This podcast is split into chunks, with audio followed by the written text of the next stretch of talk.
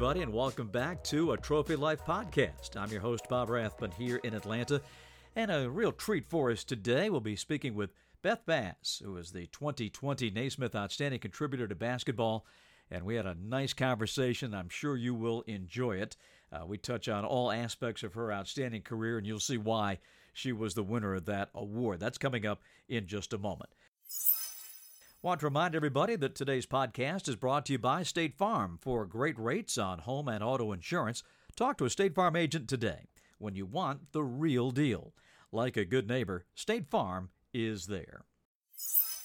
The Naismith Outstanding Contributor to Basketball Award is presented annually to individuals whose extraordinary efforts have made outstanding contributions and created a long lasting positive impact on the game of basketball. And that sums up the career of Beth Bass to a T. A former collegiate player at East Tennessee, a longtime uh, director of the Women's Basketball Coaches Association. She's been involved with the promotion of basketball through Converse and Nike and now Adidas. Just an incredible career. And we had a chance to catch up with Beth and congratulate her on winning the Outstanding Contributor to Basketball Award. Joining us today from her home in Atlanta is our 2020 Naismith Outstanding Contributor to Basketball, Beth Bass, a dear friend, a dear friend of the Atlanta Tip Off Club, of basketball everywhere. And we're so thrilled for you, Beth. Congratulations on winning this award, so well deserved. Well, thank you, Bob. I'm very humbled, very humbled, and um, appreciate all that you do for the Atlanta Tip Off Club and for both men's and women's basketball. You're you just uh, you're a trooper and a you're an amazing contributor yourself. Well, thanks. Uh, we want to chat with you, Beth, because I, I, think a lot of folks who know you and know of you uh, want to learn a little bit more now that you've won this award. Of course, you're already in the Hall of Fame, but we just want to take a few minutes to chat with you. And I was intrigued uh, going back over your background, uh, growing up in Hartsville, South Carolina, uh, I thought of that as I was watching the races at Darlington, not too far from uh, where you grew up. What led you to go from sort of the low country down there to East Tennessee State? How did that that all come about? Well, yeah, you know, um, that's you've done your homework. Uh, I'm so proud to be from Hartsville, South Carolina, um, and Darlington is only like 11 miles uh, to the to the racetrack, and um, I grew up, you know, small town and uh, on the cusp of uh, Title IX beginning, and just had an incredible family. I had an older brother, Robert, that uh, he was three years older than I was, but he, he had a lot of patience. He allowed, you know, me to follow him around and play whatever sport was in season, and then I got the opportunity. Uh, we didn't have a junior high team, uh, Bob, um, just because it was at the beginning of of the popularity of, like I said, Title IX and women's basketball. But uh, I had a great high school coach named Pat Hewitt who had the vision like, hey, I got to have my own feeder system or JV. So she allowed uh, us junior high to come up and try out for the high school team, which was pretty intimidating just in that sense but I was just like a little seventh grader, and I went up to the the, the high school there, the Hartsville High Red Foxes, and and uh, she walked to the other end of the floor and asked me who I was, and I was scared to death. Um, and I told her I was Beth Bass, and um, loved this game, and it's like lightning struck me. Um, I fell in love with her coaching style and her vision, and fell in love with the game right then, and was able to practice uh, with the the high school uh, girls, and that was a a major influence because you know they were great role models, and I knew I wanted to aspire to be like them. So, but at the same time, this might surprise you. The timeline is that Sylvia Hatchell, now you know national champion at uh, University of North Carolina, she was at the time at Francis Marion uh, University, that was only like 24 miles away, and she um, and Pat Hewitt had a, a camp together that they would do in Hartsville, and I got to to know Coach Hatchell, and then uh, they encouraged me to go up to another camp up at Buies Creek that had a great girls basketball camp, and Sylvia Hatchell was there, Debbie Leonard at Duke, and I met the phenomenal Coach Kay Yow. And one thing led to another. I started going to Kay Yow camp, met Susan Yow, met Debbie Yow, met Pat Summitt. You know, back then camps were your lifeblood and your your network. Um, and so I wasn't good enough to play for Coach Yow, so I went to I say the the uh, the D League or the we would call it the D League now, developmental league at East Tennessee State, and played for Susan Yow. But uh, it got me up to East Tennessee State, and that's one thing led to another, and how I got involved with being a graduate assistant at University of Tennessee, and began my wonderful uh, relationship, business partnership with with Coach Summitt. So that's that's how it kind of happened. What a great story! And you know, coming out of East Tennessee State, um, I mean, a double major. I'm impressed. Um, graduated with honors, and then it was on to Tennessee. But Beth, take us back. What was the determining factor? Did you want to be a coach? Did uh, how did how did that decision making process continue? Because now you you come to the end of your playing career. I mean, you've got you know you're all those uh, knee injuries, etc. What what was next for Beth Bass coming out of East Tennessee State? Well, you know, um, yeah, I, I I laughed and said I spent most of my four years on crutches. You know, had several knee injuries, but I look back on it, and it was just it was a, a phenomenal experience. Um, I've always loved history and political science, so when I got that second major, that was just really my elective class because I just loved it so and I wanted to, you know, majored in journalism and PR, and but I knew, I just knew I never wanted to coach. I, I think I was kind of intimidated by it. I think I would have been too nice, and whoever had their parents there or their boyfriend or whoever, they would have gotten to play. um, I, I don't think I would have been a great coach, but um, I was just so fortunate. I met Debbie Jennings, who you know from the sports mm-hmm. information world, and in her right uh, in, in her career. She's in uh, COSIDA's Hall of Fame, and I met her through you know the camp system at University of Tennessee, and she said, "What do you? What's your next step?" And I said, "I I really don't know." She says, "Well, we're hiring the first graduate assistant. Back then we called it promotions. Now we would call it sports marketing." And it was just a perfect fit to go to Tennessee and and be that first person that's going to market all at the time there's seven sports but let's be honest, 90% of it was women's basketball. So it was the closest I I look back on it. It was almost like being on Pat's staff, and of course I was reporting to Joan Cronin, who I was fortunate to go in the Hall of Fame with her in the class of 2019. I mean, it's just what an honor. So that's how it happened, and um, anything that you did looked like an improvement because there was nobody in your position before that, and that's when um that you know my that opportunity to become in Pat's inner circle and just work myself to death because I was so I knew it was a at that time I had the awareness and my parents taught me that I had the awareness to be very grateful of knowing that that first position it was going to serve me well because I was going to be one of the few women to come out with actually some promotions, marketing, or sports marketing for women's sports, and that led me, you know, on to Converse and uh, Nike and into the WBCA for 18 years. So it's just been a charmed life, and I was I've always been able to be very thankful and understand that my responsibility that I learned from all the mentors I just spoke about was to to give back. And um where they say you never you never work a day in your life if you uh love what you do and it's just been a phenomenal ride to you know, to watch your friends, colleagues on, you know, ESPN or Fox or whatever at CBS.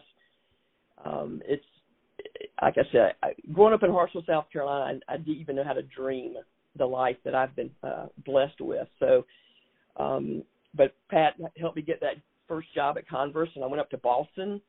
They didn't understand me with my accent for a couple of years, and uh, but it was just uh, an amazing time. But what but the little niche that you know, as we're all watching and living you know, Michael Jordan's The Last Dance. It just when you, when we lived at real time, Bob, we you know mm-hmm. there for a lot of those events, the Dream Team and all that, and bring back you know great memories.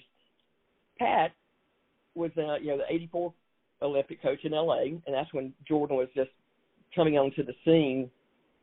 But the U.S. Olympic team, USA basketball, was sponsored by Converse, and um, so I got to meet those Converse executives when uh, they came in to to visit with Pat, and they said that they wanted to hire a rep for the the East Coast, and um, I was supposed to go work for Procter and Gamble, and uh, at that time, you know, I, I couldn't be picky, and uh, Pat called me up, you know, landline to landline. She goes, she always called me Bass. She goes, Bass, do you really want to go sell cookies? And I said, well, you know, Duncan Hines brand. Just sounds just like her, you know. And uh, I said, well, now I just, I got to be thankful for a job. A lot of my, you know, classmates don't even have a job. And uh, she goes, well, I got you an interview. You got to fly to Dallas tomorrow and uh, speak to these people from Converse. And this is the name that'll rattle your cage. Is it was Joe Dean. Oh my goodness! Later became yeah, he was the vice president of promotions at the time, and uh, later become the LSU athletic director. And so uh, that's how I, you know, got on this crazy carousel that we're all involved with. A great game of, of women's basketball and March Madness. And your background, once you got into the promotional side, we'll talk about the WBCA and, and, and the college thing in just a minute. But, you know, when you're in with Converse and Nike and now for you Adidas, you're in the business of ideas. You're in the business of coming up with promotional campaigns, ideas, uh, things that haven't been thought of before. And, you know, Beth, you really did make a mark uh, that last today. Uh, and I'm thinking, of course, of the Think Pink campaign. How, tell us how that all came about, and because this is something that has gone on, you know, for decades now. So uh, we congratulate you. How did all that come about? So a crisis, is, and we're feeling that right now, right, Bob?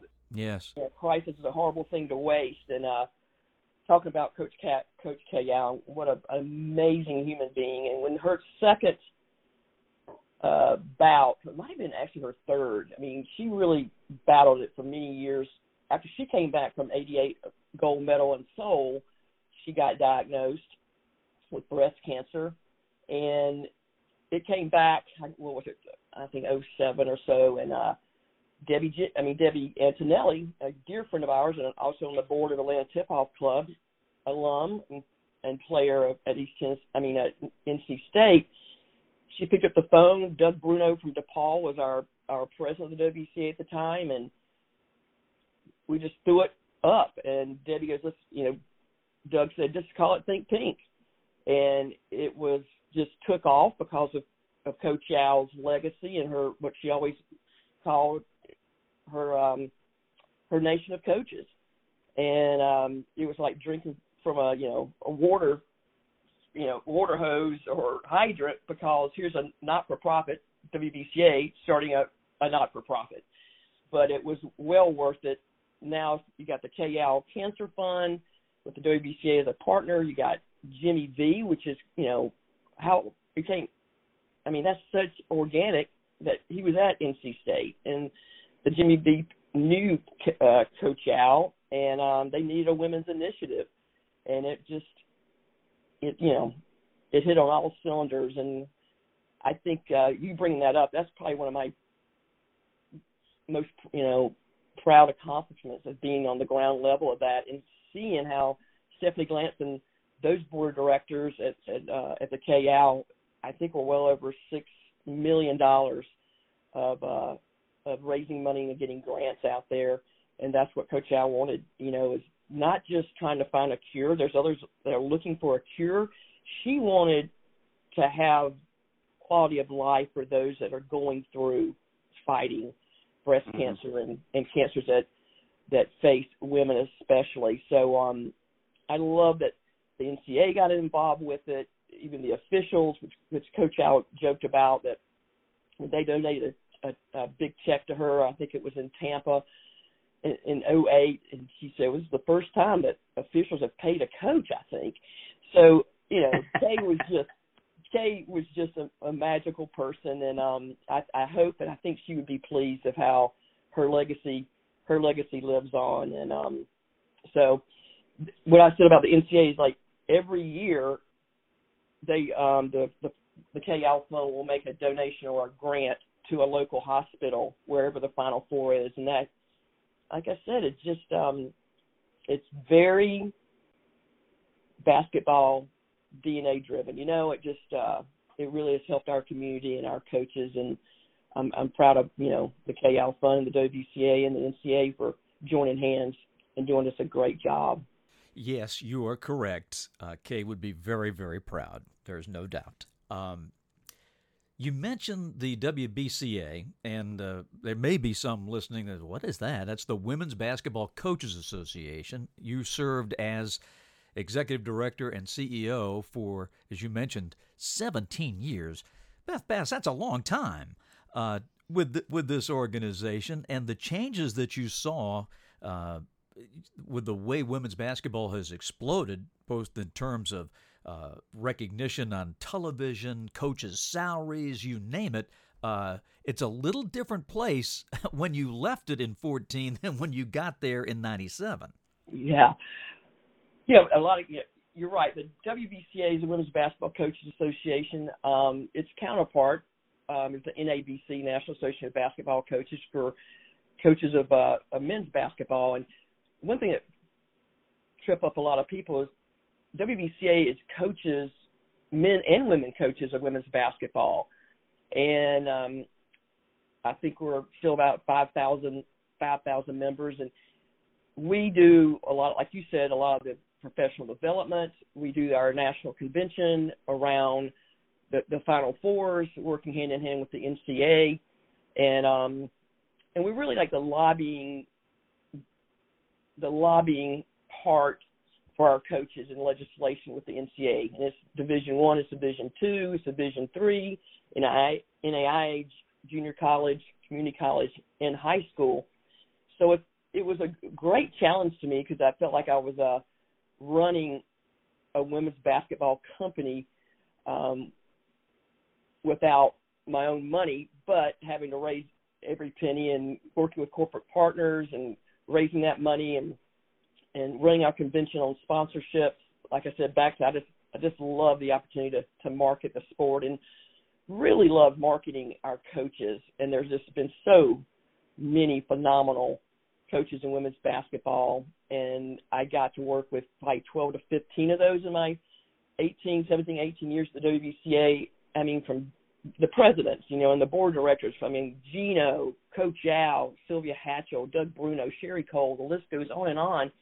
And I feel like I them being my presidents at the WBCA. I mean, we were just like those elements of a team you never get away from that you learn growing up. That's why I love that young girls can learn teamwork and learn how to work in a corporate situation. And uh, I felt like I was coached by the absolute best um, at the WBCA, and we had some real battles. And uh, but we did, I think we did some outstanding things. One being, like you mentioned, the the Kay Yow Fund and um, Play4Kay now that it's um, branded. Well, Beth, you've jumped back in uh, these last few years. Uh, on an incredibly uh, massive scale uh, away from just women's basketball. Now, as the U.S. Director of Women's Sports Marketing uh, through Adidas uh, with the NCAA, you are uh, breaking that uh, brand message to all levels of sport throughout the United States. Um, and we come, of course, as we speak this week, just after Memorial Day. the college space is um, no one really knows what's going to happen next, and, and that affects, of course, all areas of, of college athletics. Um, gosh, just bring us up to date. What uh, what is going on with you and, and Adidas and the college space right now? Because it is uh, an incredible time that we're going through. Yeah, gosh, you know, Bob, uh, it changes. Like we we're used to being our type A personalities. We're used to being in control, and nobody's in control, right? Right. Good Lord, in this virus. Um, I saw something. Uh, you know, sometimes you just say I can't get in that rabbit hole, or watching the news, or watching numbers, because. But like on our calls with the, at Adidas, you know, we're, we're you know we're trying to get. It was a, it was very acute at the beginning, and you're like, you know, like what is going on? You're talking about risk and mitigation, trying to figure out where we are when the you know you can imagine all of our plans that we had to activate in here in Atlanta for the men's Final Four. We had our plans to activate at the women's Final Four in New Orleans, and just like the coaches and the athletic directors and the commissioners, there was there, was no script. We were we were off script, you know. And now what do we do? Um, now we're in the recovery part of Adidas. Things are not just changing weekly or daily; they're changing hourly, as you know. And so we're trying to make sure that we are ready for sport to come back. And we want to make sure we're hoping that football will begin and we now that we know that we got to get 14,000 pairs of this or this many uniforms or this many three quarter zips and these shoes aren't going to make it, how can we best, you know, what's plan B and how can we make sure that we're ready to help our assets, our programs be ready to go um, when this when sport comes back. And I say this um, very, I'm very proud of what we've done in the e-commerce space at Adidas because somehow we've been able to keep shipping from our e-commerce site. We've, you know, we've migrated a lot and deployed a lot of, uh, you know, employees to help man and that part of our business. So it's been all hands on deck, but just like I said, a crisis is a horrible thing to waste. So many amazing opportunities for us.